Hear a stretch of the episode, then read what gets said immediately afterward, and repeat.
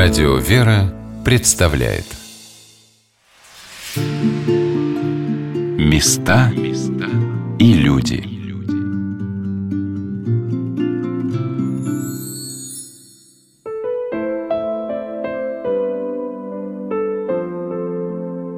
Как отличается жизнь одной семьи от другой? Всегда радостно смотреть на окрыленных мечтами молодоженов. Но как сложится их жизнь, ведомо лишь Богу. Что ждет их самих, их детей? Многие вопросы одолевают нас сейчас, в этот непростой для каждой семьи период ожиданий и надежд, тревог и сомнений. Но есть люди, которые не живут будущим, они живут настоящим. Тем, что можно сделать сегодня, пытаясь помочь другому человеку, которому гораздо больнее и тяжелее жить. Здравствуйте, дорогие друзья! У микрофона Анна Шалыгина.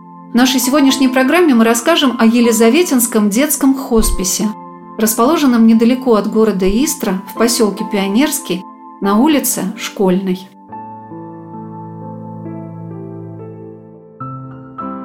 Я отправилась в Истру на электричке. Правильнее сказать, я ехала в Новый Иерусалим, в удивительное место, созданное духовным прозрением святейшего патриарха Московского и всея Руси Никона, но не для совершения паломничества в Воскресенский Новый Иерусалимский монастырь, а для знакомства с замечательным уголком любви, мира и надежды, осуществленным дерзновением и великодушием наших современников. Рядом со мной в вагоне ехала женщина, которая заказывала по интернету специализированную стенку для детей с ДЦП.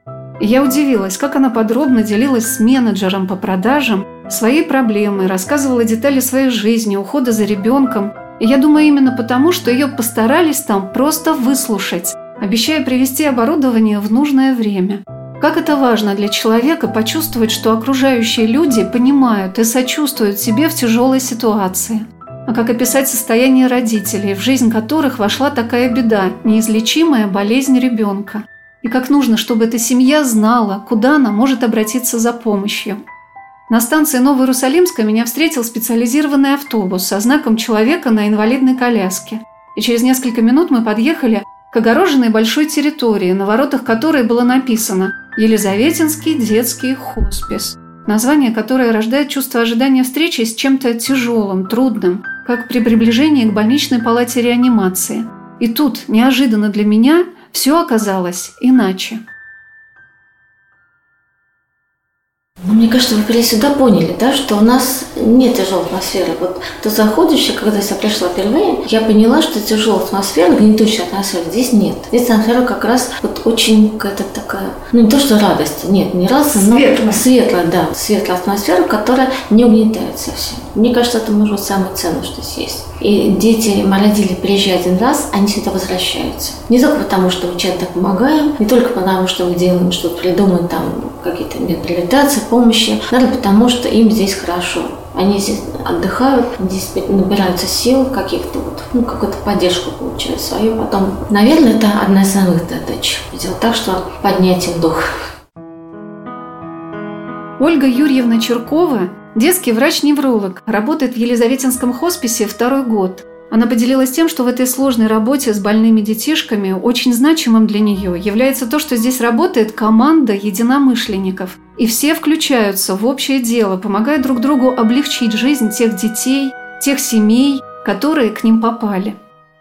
Остальное не получается. Мы все люди, и все мы переживаем. Я, честно говоря, у меня такой подход, позиция. Когда что-то происходит, ты переживаешь, ты эмпатия у тебя есть действует, сопереживание, у тебя есть сочувствие. Но ты не впадаешь это, ах, как плохо, как это касается для иллюстрации, как плохо, а что же делать, какое горе. У тебя сразу включается, а что надо делать. То есть ты превращаешь мысли не «ах, как плохо». Это, в общем, то, что я научился в жизни так себя вести. Не «ах, как плохо». Что ж такое-то, как не повезло, как нам судьба несправедлива. И об этом просто думать не надо. Думать надо о том, что надо сделать, чтобы стало нам сейчас лучше. Ты включаешь мозги на то, чтобы думать о том, чем помочь. И это помогает вот, не подать в горе, отчаяние, в слезы вот такие. А она же непростая задача. Помочь задача непростая. Что делать, как помочь. И поэтому, ну, то есть не переживать горе, что ли, не подать в отчаяние. Вот горе, оно все равно есть. Ты его чувствуешь, ты не можешь не чувствовать.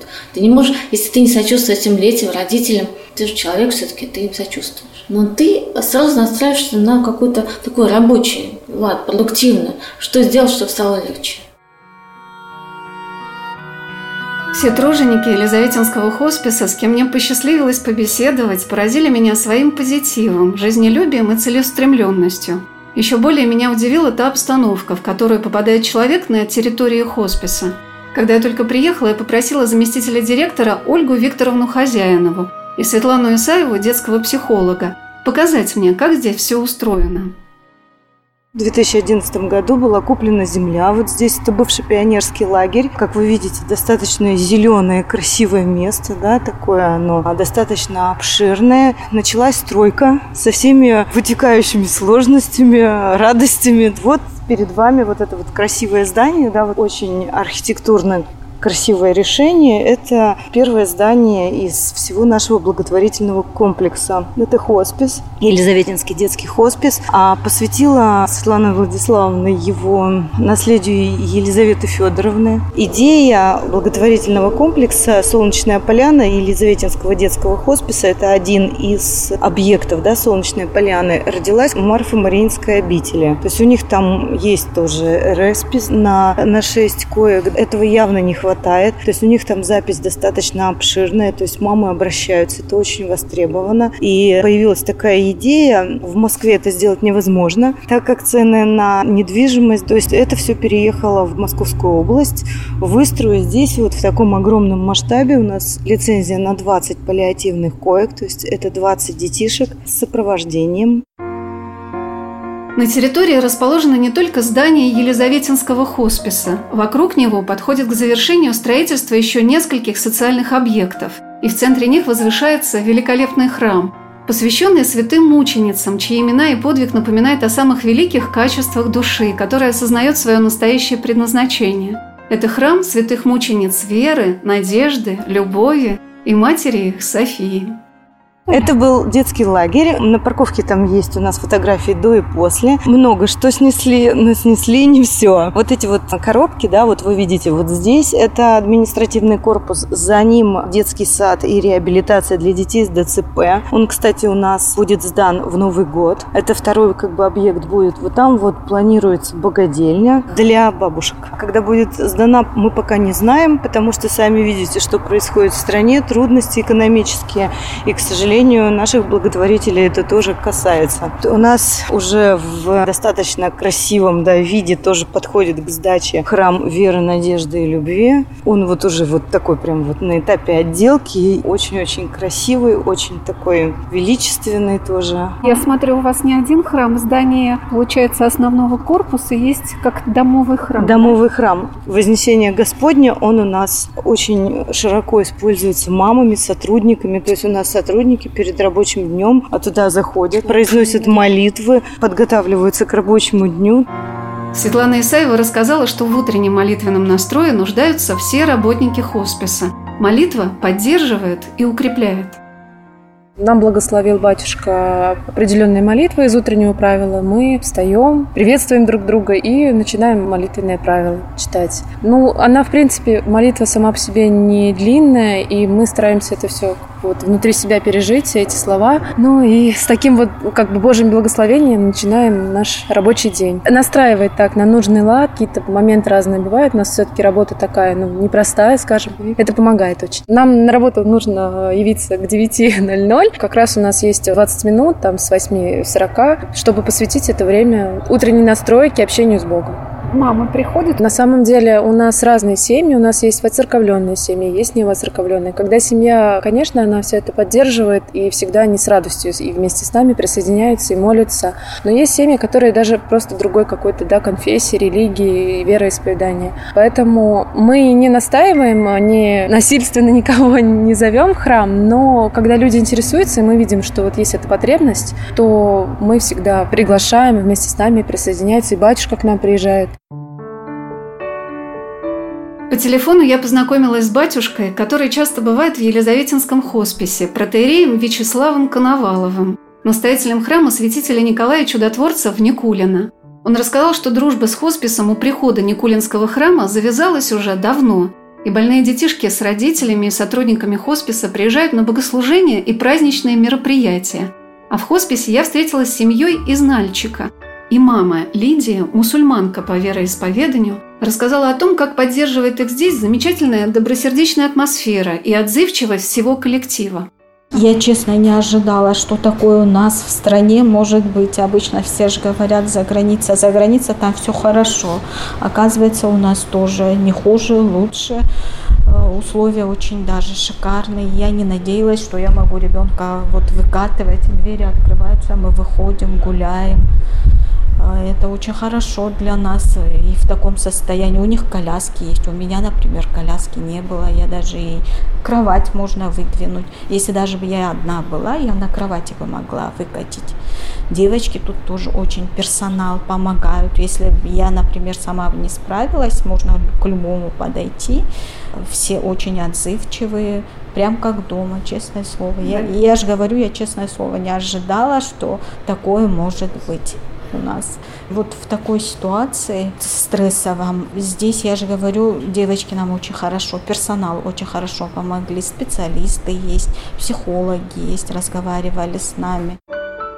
Лидия поделилась со мной своей ситуацией, стало понятно, что каждая семья, попадая в Елизаветинский хоспис, обретает здесь надежду и укрепляется, чтобы продолжать делать все для здоровья своего ребенка. Сколько лет вашему мальчику? 12. Когда вот вы узнали о болезни? Узнали мы давно, в 12 году. С 12 года, года боремся. Но так мы заболели первый раз. Последняя операция, после операции у нас руки, ноги не двигаются. Но у нас есть шансы, что все поправится, надеемся. Как вы узнали вот об этом центре? Нам девочки предложили. Мы в благотворительном фонде, и вот с 2012 года мы у них, периодически они нам помогают, и вот они сказали. А что за благотворительный фонд? Благотворительный фонд «Подари жизнь» рассказали вам об этом хосписе. Да. Сколько здесь вы времени? Ой, мы давно, с мая месяца мы здесь. С мая месяца уже все вместе, да? Папа, мама и сын? Да, мы втроем. А да. у вас есть еще дети? Да, у меня еще двое старших детей. Где они там? Мальчики живут? Да, они там. Ну, мальчик слышит вас. Слышит, да. На контакт выходит, как-то общаемся, да. Спрашиваем, кормим, спрашиваем, что он хочет, да. Отвечает как-то глазами, жестами. Как вы говорите, что есть надежда на поправку? Да, да. да. Вот ждем реабилитацию, надеемся, что поправится. Несмотря на то, что Елизаветинский хоспис – это место, где собираются дети с самыми тяжелыми диагнозами и неизлечимыми болезнями, состояние их различно, и многие из них проходят здесь реабилитацию. На помощь им направлены действия всего медицинского персонала и всех сотрудников. Об этом рассказала врач Ольга Юрьевна Черкова. Отличается тем, что здесь мы не только лечим, здесь более широкая задача. Не столько лечение, сколько помочь им жить максимально полноценно, максимально радостно. То есть здесь лечение нужно, лечением я занимаюсь. Занимаюсь так, чтобы их реабилитировать максимально, что можем. Задача еще в том, чтобы показать им радость в жизни, которая доступна должна быть каждому ребенку. Вот это, наверное, то, чего раньше не было в моей работе. А здесь оно выходит, ну, может быть, на таком не первый план, но важное место занимает. Конечно, много зависит от человека, то насколько хорошо он двигается, насколько хорошо чувствует. Но с любым движением, с любой формой патологии, с самой тяжелой формой патологии, ребенок должен радоваться. Вот и здесь задача, чтобы ему жилось радостно. И научить его жить радостно и радоваться. Максимально помочь облегчить ему, родителям. Радоваться дети, их родители, а также все сотрудники и волонтеры начинают сразу же, как попадают на территорию Елизаветинского хосписа. Потому что на это направлены все усилия и по оформлению внешнего облика этого места, созданного, как сказал батюшка Вячеслав, подвигом его устроителей. Особенным является само здание, похожее ли на сказочный замок или на чудесный дворец – у нее и была такая идея, что это сказочный дворец, да, то есть все же принцы и принцессы, и вот последняя радость больных детей, вот именно в такой красоте пожить. У нас есть трон, я вам покажу. Царь горы? Ну, садим, да, царь горы, фотозоны есть. То есть, ну, вот на самом деле востребовано. Я не ожидала, честно говоря. Ну, востребовано после праздников, когда все намарафеченные, красивые, фотографируемся. И вот любая девочка, любой мальчик, да, он же в своем мире принцесса, либо рыцарь. И вот у нас такой вот замок на самом деле, очень адаптированный для необычных принцесс и принцев. В любой сказке за каждым волшебством стоит образ волшебника или феи, по мановению которой все так чудесно устраивается. Ну а за образом прекрасной феи Светланы Владиславовны стоит любящее материнское сердце, придумавшее для каждой отдельной палаты свой балкончик для выхода детишек на свежий воздух. Каждой палаты свой э, выход на улицу. И как вы заметили, они очень широкие, эти проходы, для того, чтобы ребенок с мамой могли выехать прямо на кровати. То есть и прямо на кровати лежать, гулять и наслаждаться свежим воздухом. На летний период к нам приезжают те дети, которые вообще не гуляют да, в обычной жизни. Вот как раз из-за этой вот концепции. Вместе со всеми своими аппаратами, реанимациями домашними, да, вот они все на час, на два, на три выезжают и наслаждаются. Ветром, пением птиц, даже дождиком наслаждаются. Места и люди.